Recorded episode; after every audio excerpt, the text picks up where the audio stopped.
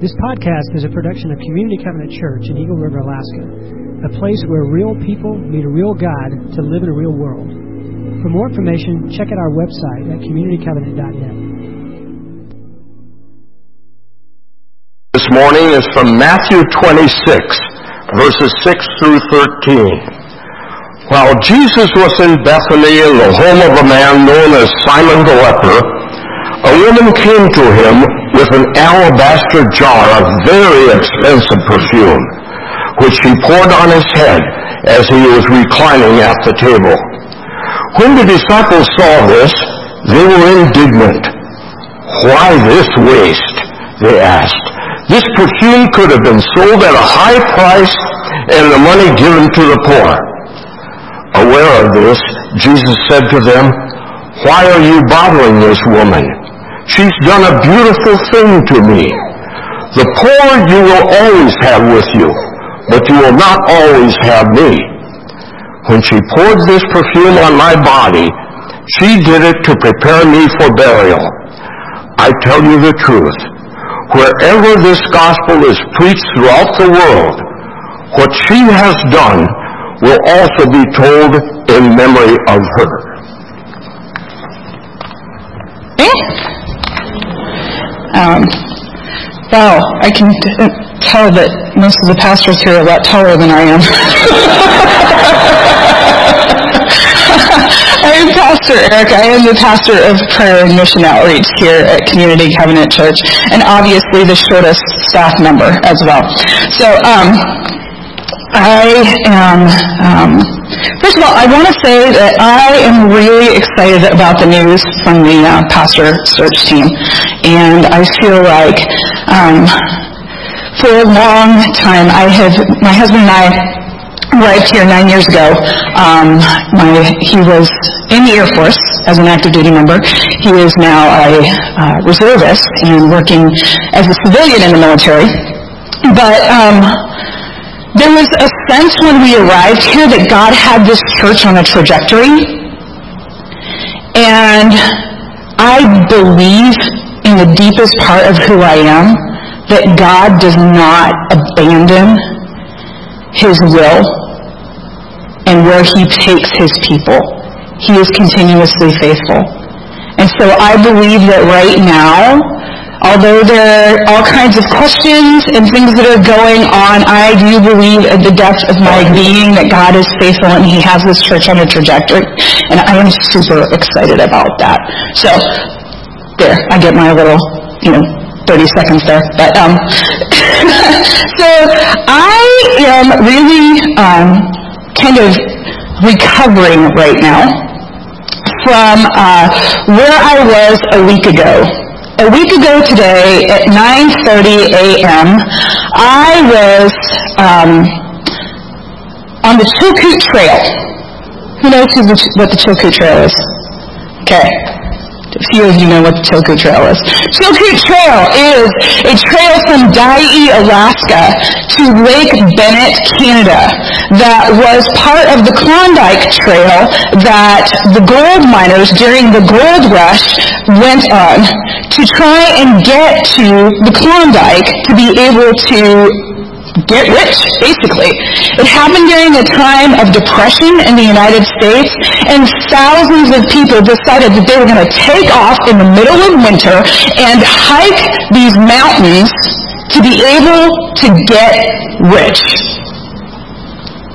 Well, obviously, we didn't do it in the winter. We did it in the summer. I don't know that we were any wiser.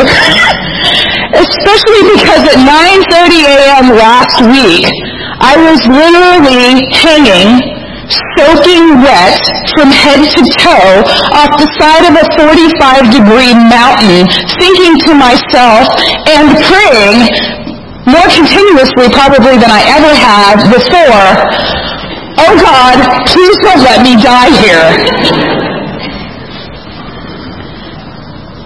I was faced with all of these thoughts of, am I really going to die here, Lord?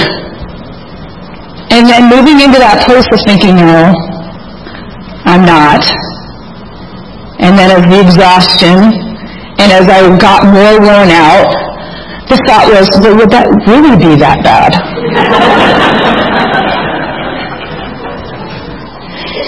and the irony of that is that two days before, as I was getting, as we were getting ready to, to take the taxi cab to the trailhead, which I think is just really funny, but um, I called my husband, you know, kind of at the last minute, hey, you know, I love you, and, you know, we'll be okay, please pray for us, kind of thing. he says to me, are you sure you're not being stupid? and immediately the thought that came to my head was, we're not being stupid, we're being intrepid. Did I really know what that meant? No. I, it actually came out of my mouth. I said, I don't think we're being stupid. I think we're being intrepid. And he said, well, you know, the difference between being stupid and being intrepid is often the outcome.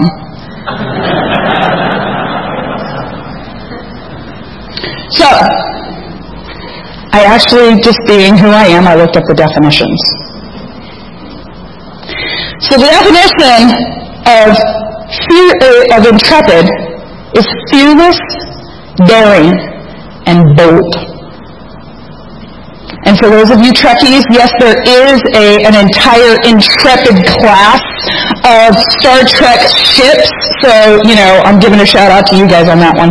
Um, stupid, on the other hand, is acting in an unintelligent or careless manner.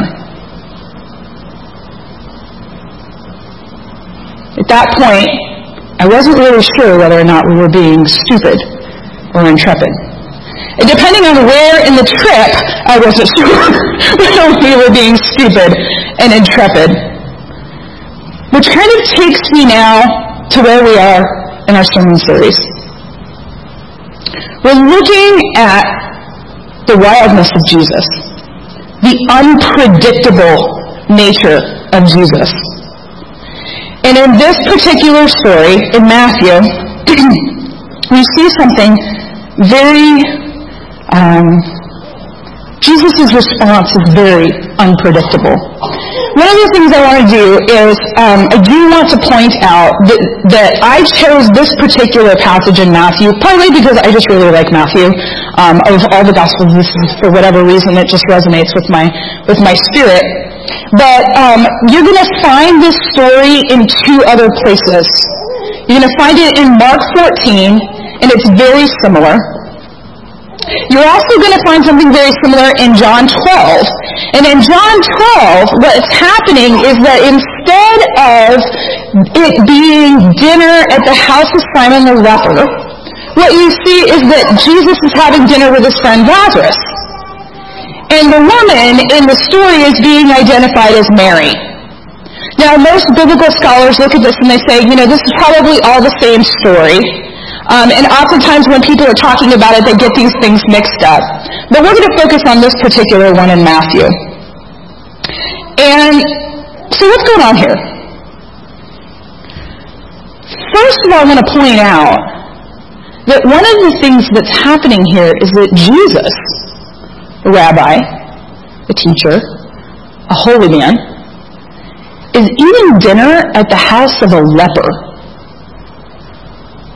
Now that, in and of itself, was a really radical thing. Because lepers were unclean. They were separated from everybody else.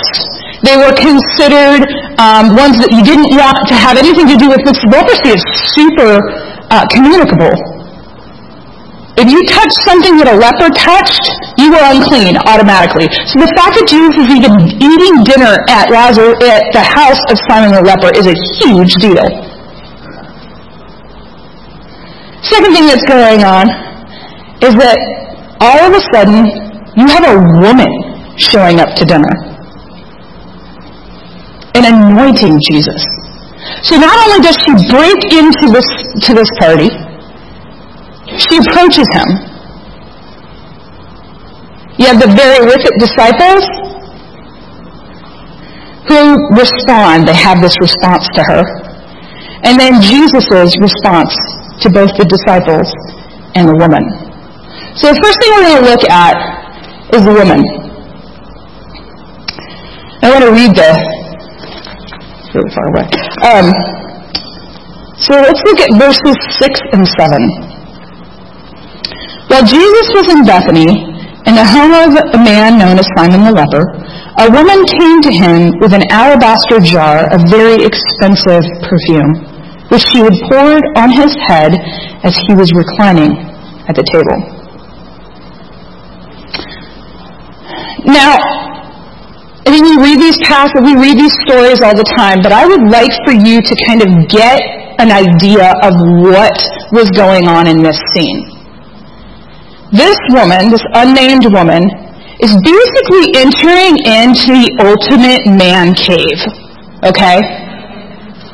Guys sitting around, eating, reclining, talking about politics, talking about, um, talking about religion. I mean, this is a place that was, that was solely for men. Guys, imagine walking into a Sensi party, okay? It would kind of be the equivalent. Some place where she was clearly not welcome. Not only was she not invited, not only was she not one to be um, to, to, to play this part, she was was forbidden from being there. And what she does is she walks in in this audacious way. I imagine that what it looked like was she just took her jar of the most precious thing that she had. And I can imagine, we've all been in these situations before where we feel like we need to do something. In your heart, you literally think, you feel like a cartoon character where you think if somebody looks at you sideways, they can see it going. She's probably doing that. And she's got this most precious thing, but she knows. She is compelled by both love and I believe the Holy Spirit to walk into this place and to anoint Jesus. And this is a costly thing for her to do. Because not only is it she giving him, is she offering him the, the most precious thing that she has, she's risking her reputation. It's that kind of who do you think you are moment. And as I was as I was praying about this, as I was thinking about this, honestly, as I was laying on the floor yesterday going, God, I'm tired, please tell me something. The word that came to mind was audacious. And I thought to myself, okay, what if I could think of an audacious act, what immediately would come to my head? And I don't know how, you know, kind of the general age of everybody, but the first picture that came to my mind was the man standing in front of the tanks in Tiananmen Square in Beijing, China in the early 90s. Do you guys remember that? The picture of that lone man standing up against armor that there was no way, I mean, they could just have run him over or shot him or done any number of things, but he was standing in defiance, bold, fearless, reckless, audaciously saying, no, you will go no further. And when they'd move, he'd move. When they'd move, he'd move. Audacious.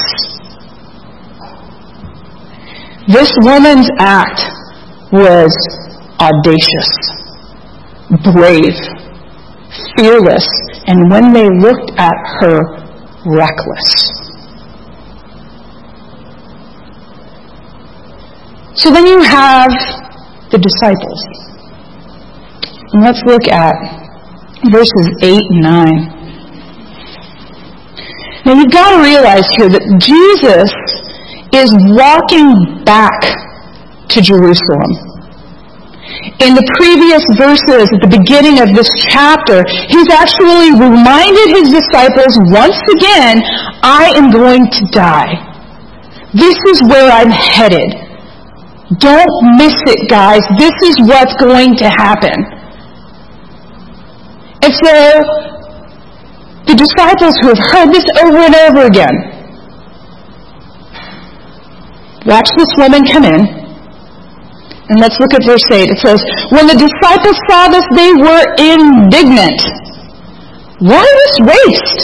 They asked. This perfume could have been sold at a high price and the money given to the poor. Guys have got it, right? They've got it all figured out.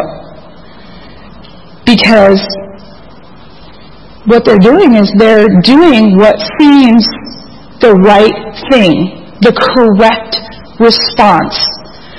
Look at this woman. Not only does she come in in this audacious, bold way, she does this thing, and what a total and complete waste. Do you know how many poor people we could have fed with that? Do you know how many shoes we could have bought? Do you know how many houses we could have built? They saw her as wasteful and foolish. stupid. What a stupid thing to do with your money, with the most valuable thing you have. What a waste. They had in their mind what was the right thing to do with the most precious, valuable thing that she had. They had this, this like set of rules, right? This set of laws that they were functioning on that said that if you have something expensive, the best thing to do with it is what? Turn around, sell it, and give the money away. They had righteous things in their head. But because of that, temporal mindset, they missed the eternal thing that was happening in front of them. They missed the beauty of what she was doing. They missed the fact that she was acknowledging Jesus as king in a way that they had been unable to do. And so they were stuck in this place of what's the right thing. Really, in essence, and this hits at me at the core of who I am, what's the practical thing? What's the practical thing to do with what I've got? What's the practical thing to do with the skills and the and the the money and the uh, abilities that I have? Well, the practical thing is dot, dot, dot. So like I said, nine years ago, um, July 1st, my husband and I arrived here. Previously, we had been stationed at Andersen Air Force Base in Guam. We'd been there for three years. And um, in some ways, it had been a great assignment for us. In other ways, it had been not, not so good assignment for us. But during that time, our, that's a good way to put it, earning potential had skyrocketed. He was doing well um, as an officer, and I was teaching for the Department of Defense. When you put our two incomes together, man, we were doing really well. We could basically do whatever we wanted to with our money. But in the last year of, Guam, of being in Guam, one of the things that God had started to do was really tug on my heart and really kind of not just tug in some ways. You ever feel like God just grabs you by the shoulders and just gives you a good shake? I had that spiritual kind of shaken baby syndrome, you know? And I knew that I needed to change things. But I wasn't even really sure what that meant or what that was going to look like. And so, in the back of my mind, what started to spin in my head was, I need to not work. which for me, having been employed since I was 16 years old, was a really hard thing for me to do.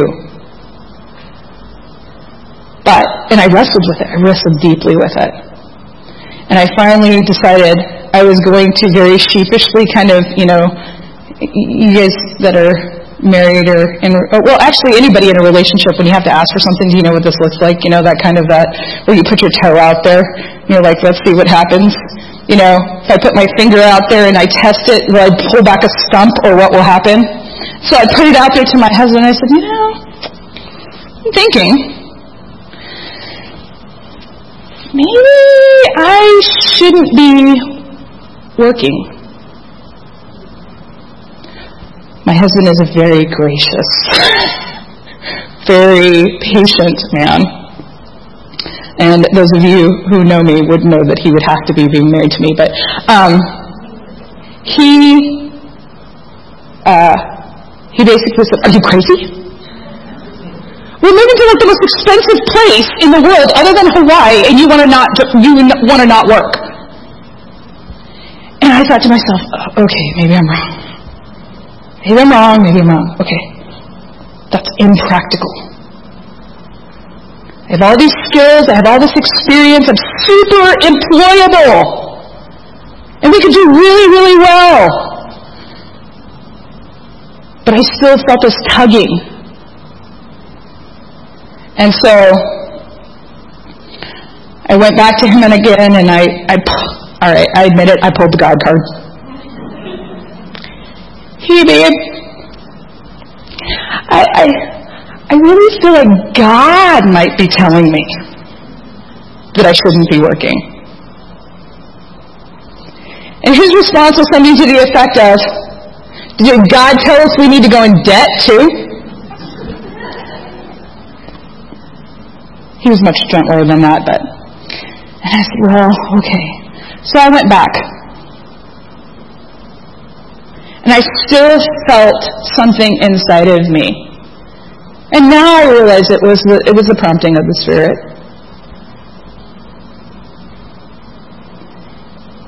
And so one of the things that I had to do when we got here was in order to be able to teach in the Anchorage School District or in Alaska at all, you have to get your teaching certificate you know, re, redone. It's like licensing, you know, those of you who are nurses or, you know, anything where you need a license or certification, every time you go someplace else, the state requires you to do all of your business, right? So I secretly, as I filled out the paperwork, because I did agree to this, I said, okay, I'll fill it out, I'll send it in, we'll see. Well, my teaching certificate is in the state of Texas. And ironically, Texas and Alaska are one of the few states that do not have reciprocity with one another. Meaning that just because you have a certification in one in Texas does not mean you automatically get your certification in Alaska. And so I get this letter that says, well, we can give you a provisionary, but you're going to have to take all of these other courses. And I thought, that's my answer because it was going to take me a year and a half of school to get those back, to get all of that coursework done. And so I felt like it was God's answer to me. And so I took it to my husband, and I said, Here. And he said, Well, I guess there. There it is. And over the next five years, God completely and utterly renewed, reshaped, broke, rebuilt, undid, redid everything about me and my life.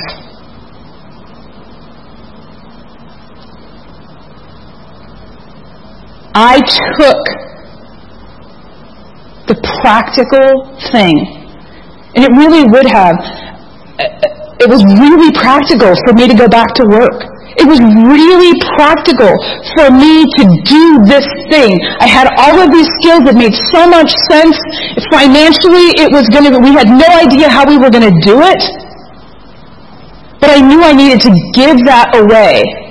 Because part of it was that I was even struggling with who am I if I don't work?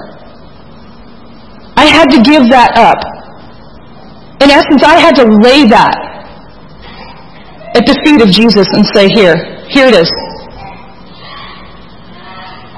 And his response echoes to me in this response that he gives, this unpredictable, extravagant response that he gives to this woman. The first thing he says, and I love this, in verse 10, the very first thing he addresses is he says to the practical voices, to the righteous voices, why are you bothering this woman? She has done a beautiful thing to me. Instead of saying, What are you doing? Why did you waste that? He puts a shield up between her and the disciples and he says, Stop it.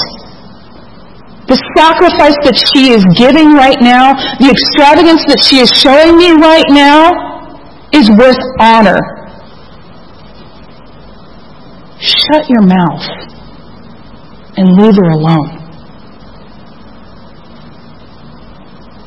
And he references something in the book of Deuter- from the book of Deuteronomy when he says, The poor you will always have with you, but you will not always have me. The realization, and I think sometimes we miss this, and you know what, as someone who has a heart for mission, as someone who has a heart for compassion, mercy, and justice, sometimes this is hard for me. But the realization that, you know what, in this world, until Jesus comes, we're not going to end world hunger. We're not going to have world peace. Until Christ comes, we will not have any of those things. And that is a harsh reality that we need to live in balance with. And there are times and there are places where the Lord says to us, give me something that may seem impractical to you and to all the voices and to all of the other righteous things that seem like the way to go. Let me have it. Let it be a beautiful thing. He points to the blindness that the disciples have, and I think sometimes those of us in the church are the blindest of all.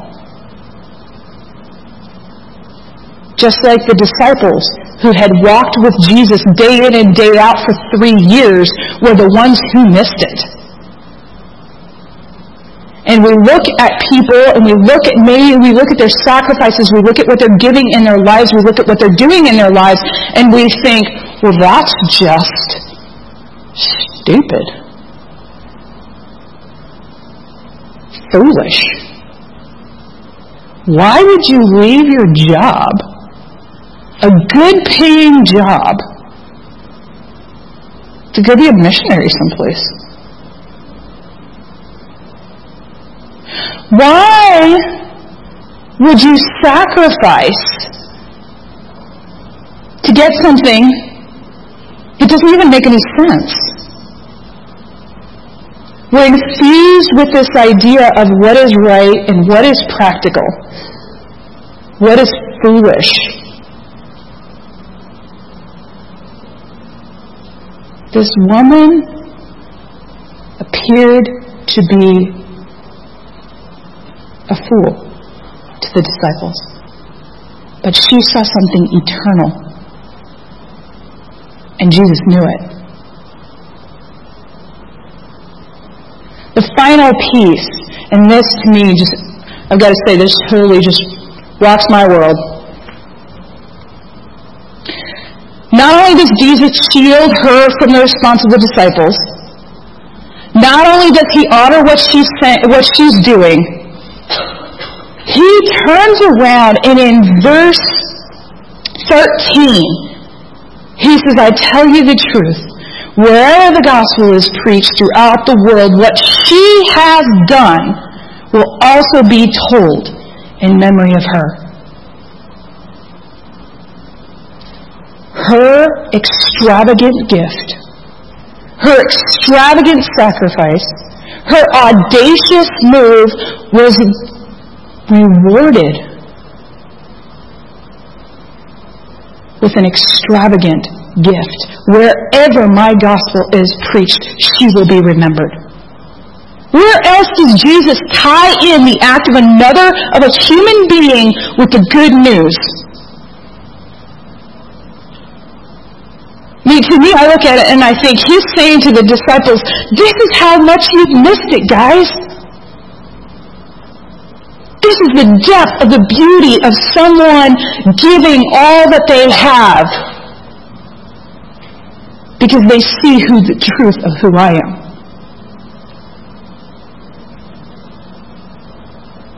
Which of course then I think we can't miss at this point the extravagant gift that we have been given in the cross of Jesus Christ.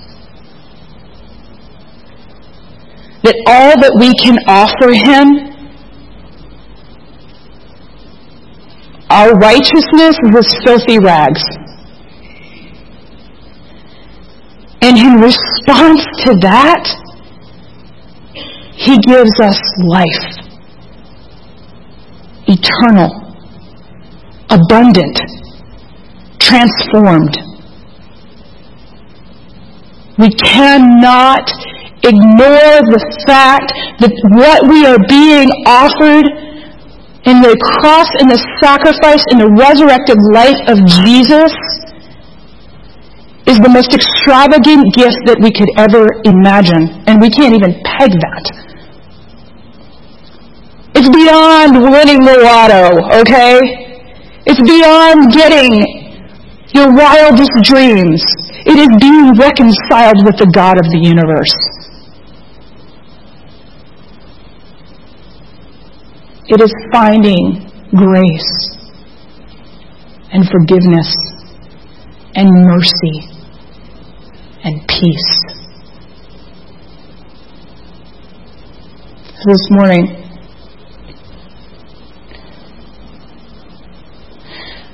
I'm going to ask you to pray with me.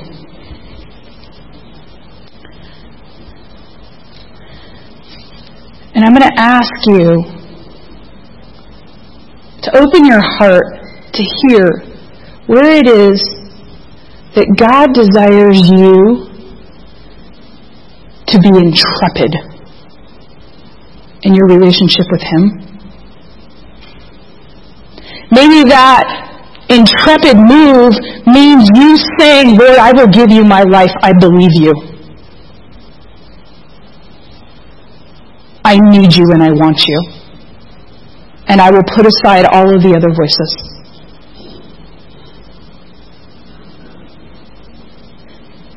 Where is it that you need to be audacious rather than practical? Pray with me. Jesus, you gave us more than we could ever have achieved on our own you brought us back to the Father. You give us life. And Lord, there are many ways in which we are stuck in being practical. Where we are fear being stupid rather than pushing into being intrepid followers of you. Fearless daring, and bold. This morning, Lord, I pray that you would help us to see, that you would give us the courage to know, and Lord, give us the faith to believe that the extravagant gifts that we can give you do not equal, but are met by you.